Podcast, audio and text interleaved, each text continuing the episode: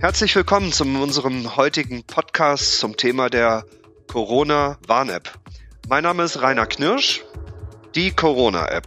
Mitte Juni soll sie kommen. Die Deutsche Telekom und SAP entwickeln sie gemeinsam. Ich habe heute hier im Studio Hilmar Schepp, Pressesprecher des Softwaregiganten SAP und Nicole Schmidt, Pressesprecherin der Deutschen Telekom. Herzlich willkommen. Hallo. Hallo. Steigen wir gleich ein. Es gibt viele Fragen im Umfeld dieser App. Viele verstehen noch nicht alles. Fangen wir mal damit an. Worum handelt es sich bei der Corona-App eigentlich? Was soll die machen? Also um es ganz kurz zu sagen, es geht hier eigentlich um einen weiteren digitalen Baustein zur Eindämmung der Corona-Pandemie. Und die Corona-Warn-App ergänzt die analogen, klassischen Maßnahmen, wie natürlich Abstand zu halten und Schutzmasken zu tragen. Also wirklich ein ergänzendes Mosaiksteinchen, was aber eine sehr wichtige Komponente ist in diesem Zusammenhang. Gehen wir mal ein bisschen weiter in die Tiefe. Was will man genau erreichen? Vielleicht etwas mehr detaillierter, dass ich ein Bild davon erhalte. Was sind so die Möglichkeiten, die man mit dieser App hat? Welche Chancen bietet sie? Ja, das lässt sich relativ klar umreißen. Also Ziel der App ist es, dass diejenigen von uns, die Kontakt mit einem Corona-Infizierten hatten, das dann auch so schnell wie möglich erfahren. Dadurch können sie sich sofort in Isolation begeben und die Infektionsketten werden frühzeitig unterbrochen. Im Moment ist es ja so, wenn jemand infiziert ist, dann müssen die Gesundheitsämter allen Kontakten hinterher telefonieren. Das ist sehr, sehr zeitaufwendig. Und nicht immer kann man sich an alle Begegnungen erinnern oder weiß, wen man denn da überhaupt getroffen hat. Also wer zum Beispiel hat in der U-Bahn zehn Stationen neben mir gesessen, das weiß ich in aller Regel nicht. Und mit der Corona-Warn-App können diese Kontakte automatisch nachverfolgt werden. Das hilft dann den Gesundheitsämtern enorm und nimmt den Bürgern auch den Stress, sich selbst an alles erinnern zu müssen. Gucken wir ein wenig ins Innenleben dieser Applikation. Herr Schepp, erklären Sie uns, wie das Räderwerk in diesem Stück Software funktioniert? Ich versuche das zumindest mal vereinfacht zu beschreiben. Also die Software nutzt eine spezielle Bluetooth-Technologie. Ich sage hier bewusst eine spezielle, weil es ist nicht die Bluetooth-Technologie zum Beispiel, die wir nutzen, wenn wir Musik auf einem Smartphone kabellos hören. Und mit dieser speziellen Bluetooth-Technologie ist auch der Akkuverbrauch, der Stromverbrauch für das Smartphone viel, viel geringer. Es lässt sich also mit dieser Technologie der Abstand zu anderen Smartphones, die auch die App nutzen, einschätzen. Und mit der App kann mein Handy alle anderen Handys erkennen, die sich mir für eine gewisse Zeit auf zwei Meter oder weniger nähern. Und wenn das der Fall ist, dann tauschen die Handys untereinander einen verschlüsselten Code aus und speichern ihn. Und unser Smartphone, das merkt sich also für uns diese Kontakte. Übrigens in dem Zusammenhang nochmal, weil das geisterte durch Twitter und teilweise auch durch die Presse, wir reden hier nicht über Kontakte, die im Adressbuch meines Smartphones abgelegt sind. Das auf keinen Fall. Und die Kontakte, die wir hier nicht kennen oder an die wir uns vielleicht gar nicht mehr erinnern, je nachdem, wo wir gestanden haben, in einem Supermarkt, jetzt auch dann wieder im Restaurant. Darum geht es dann, dass jemand, wenn er denn positiv getestet ist, kann er das freiwillig in der App angeben und alle Handys mit der App, die scharf geschaltet sind, erhalten dann den Code dieses Infizierten, wissen aber natürlich nicht, wer das ist, welcher Name dahinter steht und alle anderen persönlichen Angaben. Und das Smartphone prüft mit der App dann automatisch, ob der Code in den gespeicherten Kontakten auftaucht.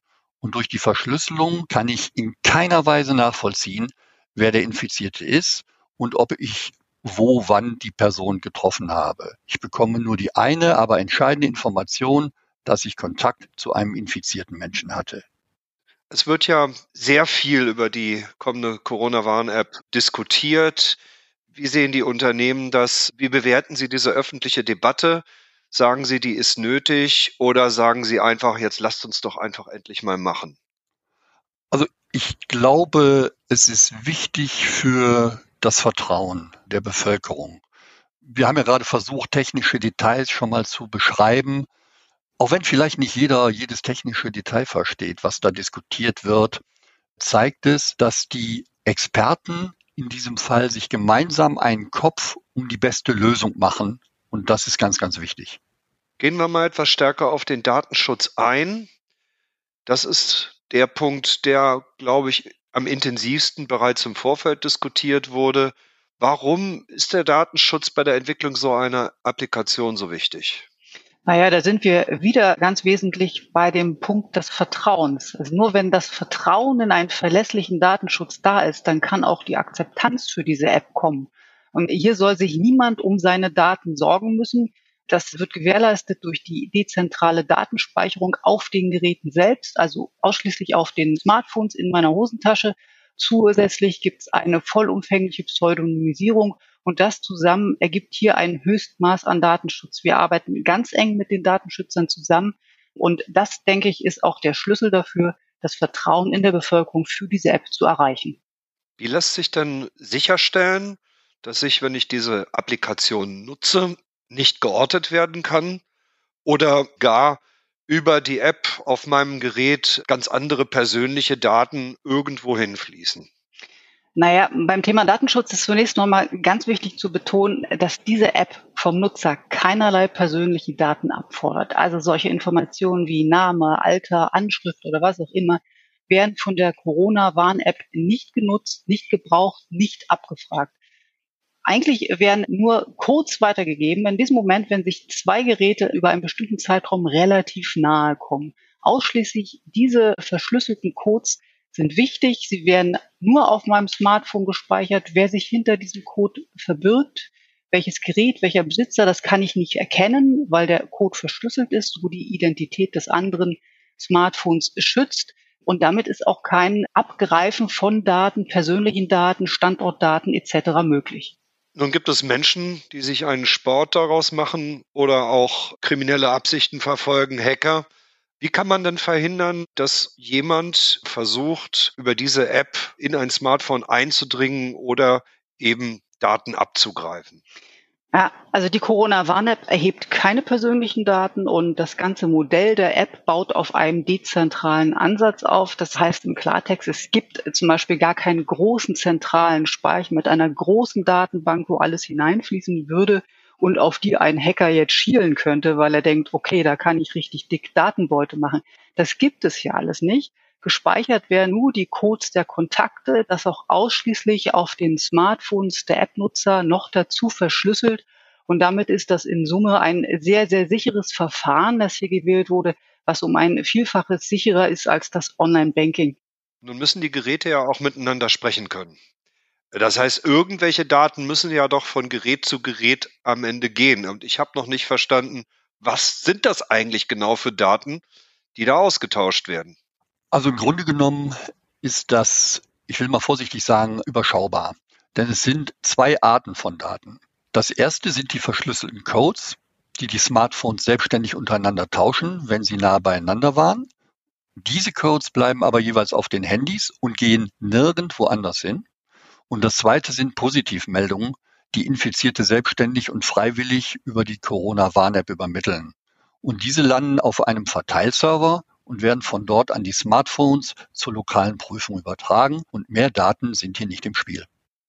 Kommen wir zu einem Punkt, der in der öffentlichen Debatte bei uns allen hängen geblieben ist. Es wurde anfänglich viel darüber diskutiert, ob man Daten hier zentral speichern soll oder dezentral speichern soll. Hier gibt es europäische Länder, die hier auch unterschiedliche Wege gehen. Können Sie kurz erklären, wo der Unterschied zwischen dem dezentralen und dem zentralen Ansatz liegt?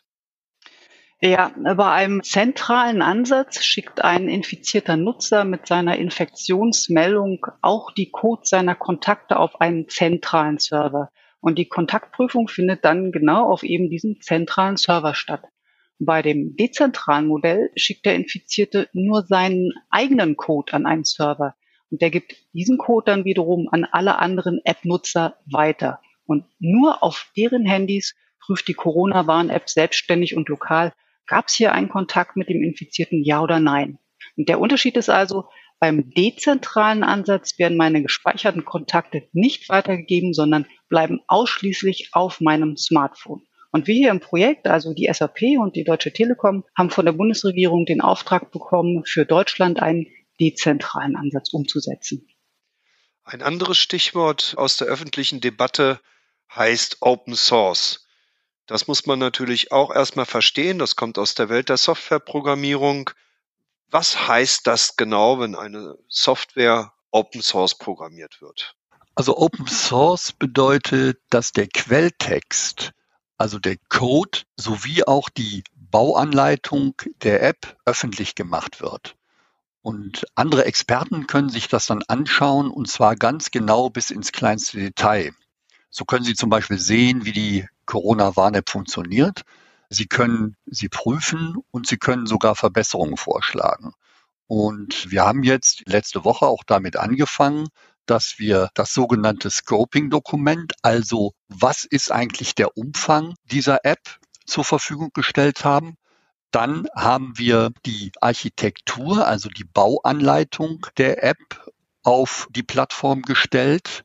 Und als drittes haben wir gestern Abend Teile des Backend-Codes da drauf gestellt, sodass wirklich jeder sehen kann, wie die App im Grunde genommen entwickelt wird und was Deutsche Telekom und die SAP dafür auch nutzen. Jetzt hören wir in den Medien, dass die Länder sehr unterschiedliche Apps haben, um gegen die Pandemie vorzugehen. Es gibt Länder, die arbeiten mit GPS, andere nutzen die Funkzellen ihrer Mobilfunkunternehmen. Deutschland geht hier einen anderen Weg. Was ist der Vorteil dieses deutschen Weges für die Nutzer? Ja, in der Tat, Deutschland hat hier einen eigenen Weg eingeschlagen und ich würde es mal so umreißen. Es gibt einige andere Länder, die ein Tracking mit der App verfolgen. In Deutschland tun wir das nicht. Wir entscheiden uns für ein Tracing. Was ist der Unterschied? Tracking heißt mehr oder weniger, ich verfolge den Nutzer einer App. Ich äh, habe seine Bewegungsspuren jederzeit und überall. Tracing bedeutet nur, dass ich seine Kontakte wahrnehmen kann. Das heißt, ich kann in der App nachvollziehen, wer hatte mit einem Infizierten Kontakt. Es geht nicht darum, die Leute überall ihre Wege zu verfolgen. Das kann diese App nicht leisten. Und das ist auch ganz entscheidendes Argument nach deutschem Recht nicht möglich. Das deutsche Recht verbietet ein solches Tracking. Insofern müssen wir hier auch einen eigenen deutschen Weg gehen. Wir haben mit der Corona-Warn-App eine Lösung umgesetzt, die exakt diesem deutschen Recht entspricht. Denn hierzulande ist es nur mit richterlicher Genehmigung erlaubt, die Mobilfunkdaten eines einzelnen Menschen, eines Individuums zu nutzen, zu analysieren, hineinzuschauen. Das genau kann diese App nicht. Deswegen haben wir hier in Deutschland eine Tracing-App, die auf höchstem Datenschutzstandard ist. Das bedeutet, die App weiß nicht, dass ich am Freitagabend in einem griechischen Restaurant gewesen bin und auch niemand anders weiß, wo ich mich aufgehalten habe, richtig? Richtig, die App selbst ist in dieser Strecke relativ dumm. Die App weiß nicht, wo ich bin, die App weiß nicht, wer ich bin, die App weiß nicht, was ich mache. Die App weiß lediglich, wenn sie eine entsprechende Infiziertenmeldung bekommt, dass sie diese Infiziertenmeldung mit meinen Kontakten abgleichen soll, ergibt sich dort ein Treffer, meldet sich die App. Mehr kann die App nicht. Aber das ist ja genau das, was wir im Moment brauchen, um der Pandemie Herr zu werden. Ja, gucken wir ein wenig nach vorne. Die App, sie kommt Mitte Juni. Wie stelle ich sie mir vor? Wie ist sie gestaltet? Ich stelle mir vor, ich bin vielleicht nicht ganz so geübt mit dem Ganzen, mit Applikationen. Wie können Sie dafür sorgen, dass die am Ende auch für jeden Benutzer freundlich ist. Da sind wir mit Experten im Gespräch. Designer wirken ja mit, äh, holen sich auch Informationen von Nutzern, wo sollte was angeordnet sein. Und das wollen wir natürlich so gut wie möglich umsetzen. Jetzt gibt es Apps auch auf Computern, auf Laptops. Funktioniert das auch mit anderen Geräten als Smartphones? Nein, für die App braucht es ein Smartphone, anders funktioniert das nicht. Ich bewege mich ja im Land und es geht ja darum, genau diese Bewegung, die Kontakte, die ich auf meinen Wegen habe, nachzuvollziehen. Dafür ist natürlich ein Desktop denkbar schlecht geeignet. Insofern funktioniert diese App hier ausschließlich auf Smartphones. Aber der äh, Durchdringungsgrad der Bevölkerung mit Smartphones ist enorm hoch. Insofern ist das hier auch ein gutes Mittel der Wahl. Jetzt schauen die Nutzer in ihren Smartphones immer darauf, wie viel Speicherplatz habe ich denn noch frei? Manchmal kauft man sich ein Gerät mit großem Speicherplatz. Die Sorge der Nutzer ist, wird mein Gerät dann überhaupt dann noch genügend Speicherplatz für meine Musik oder für meine E-Mails haben? Wie viel Datenvolumen wird diese Applikation denn von meinem Handy beanspruchen? Naja, ich versuche mal einen Vergleich anzuführen. Also wenn ich meinen Koffer für den Urlaub packe, kann ich vorher auch nicht auf den Punkt sagen, wie schwer der sein wird. So ähnlich geht es uns jetzt so ein bisschen. Die ganz exakte Zahl für den Speicherbedarf können wir im Moment noch nicht sagen. Aber wir achten natürlich bei der Entwicklung darauf, dass die Datenmenge so klein wie möglich gehalten wird, also die Minimierung des Speicherplatzes auch oben auf der To-Do-Liste steht, sowohl für die App selbst als auch für die gespeicherten Codes der Kontakte. Gucken wir auch noch mal etwas weiter nach vorne. Wie viele Bürger müssen denn hier mitmachen, damit das überhaupt Sinn macht? Ja, damit die App überhaupt das tun soll, wofür sie jetzt gebaut wird? Naja, hier über absolute Zahlen zu spekulieren, bringt uns nicht viel. Aber es ist natürlich klar, je mehr sich beteiligen, desto hilfreicher ist die Corona-Warn-App. Deswegen so viele Bürger wie nur möglich. Da schließt sich meine Frage natürlich an Sie beide an. Erstens, sagen Sie bitte ganz kurz, machen Sie selber dabei mit? Und zweitens, was sagen Sie den Menschen da draußen, warum sollen sie bei dieser Applikation mitmachen? Was ist Ihre Motivation? Was haben Sie davon? Also ich würde es mal ganz kurz zusammenfassen. Es ist eine App, die hat null Geheimnisse, sie bringt aber millionenfachen Nutzen und für mich ist das sonnenklar, dass ich sie auf meinem Smartphone nutzen werde. Ich weiß nicht, ob es mir gelingen wird, sie als erste runterzuladen, aber ich werde auf jeden Fall zu den ersten gehören. Das ist klar. Herr Schepp. Dem kann ich mich natürlich nur anschließen. Natürlich werde ich die App auch nutzen und es nochmal hier zu sagen. Wir sind ja gerade dabei, zu sehen, wie sukzessive Lockerungen beschlossen werden. Und für mich bedeutet das aber auch, ich gehe in den Supermarkt, ich gehe ins Restaurant, ich gehe vielleicht irgendwann wieder ins Kino. Und da ist es mir besonders wichtig, mit so einer App zumindestens einen Begleiter bei mir zu haben, der die Schutzmaßnahmen dahingehend noch unterstützt, dass ich zumindest gewarnt werde, wenn ich mich irgendwo aufgehalten habe, wo jemand infiziert war, um geeignete Maßnahmen zu treffen und vor allen Dingen zum Schutz für andere, dass ich nicht hoch ansteckend durch die Gegend renne und wieder andere anstecke. Das ist mir ganz wichtig. Ich finde, das ist ein wunderschönes Schlusswort. Herr Schepp von der SAP, Frau Schmidt von der Deutschen Telekom, vielen Dank für die Erklärungen zur Corona-Warn-App. Diese App wird uns sicherlich noch genauso lange begleiten, wie die Pandemie anhält. Wir werden darüber im Gespräch bleiben. Ich freue mich auf das nächste. Bis bald. Dankeschön. Danke.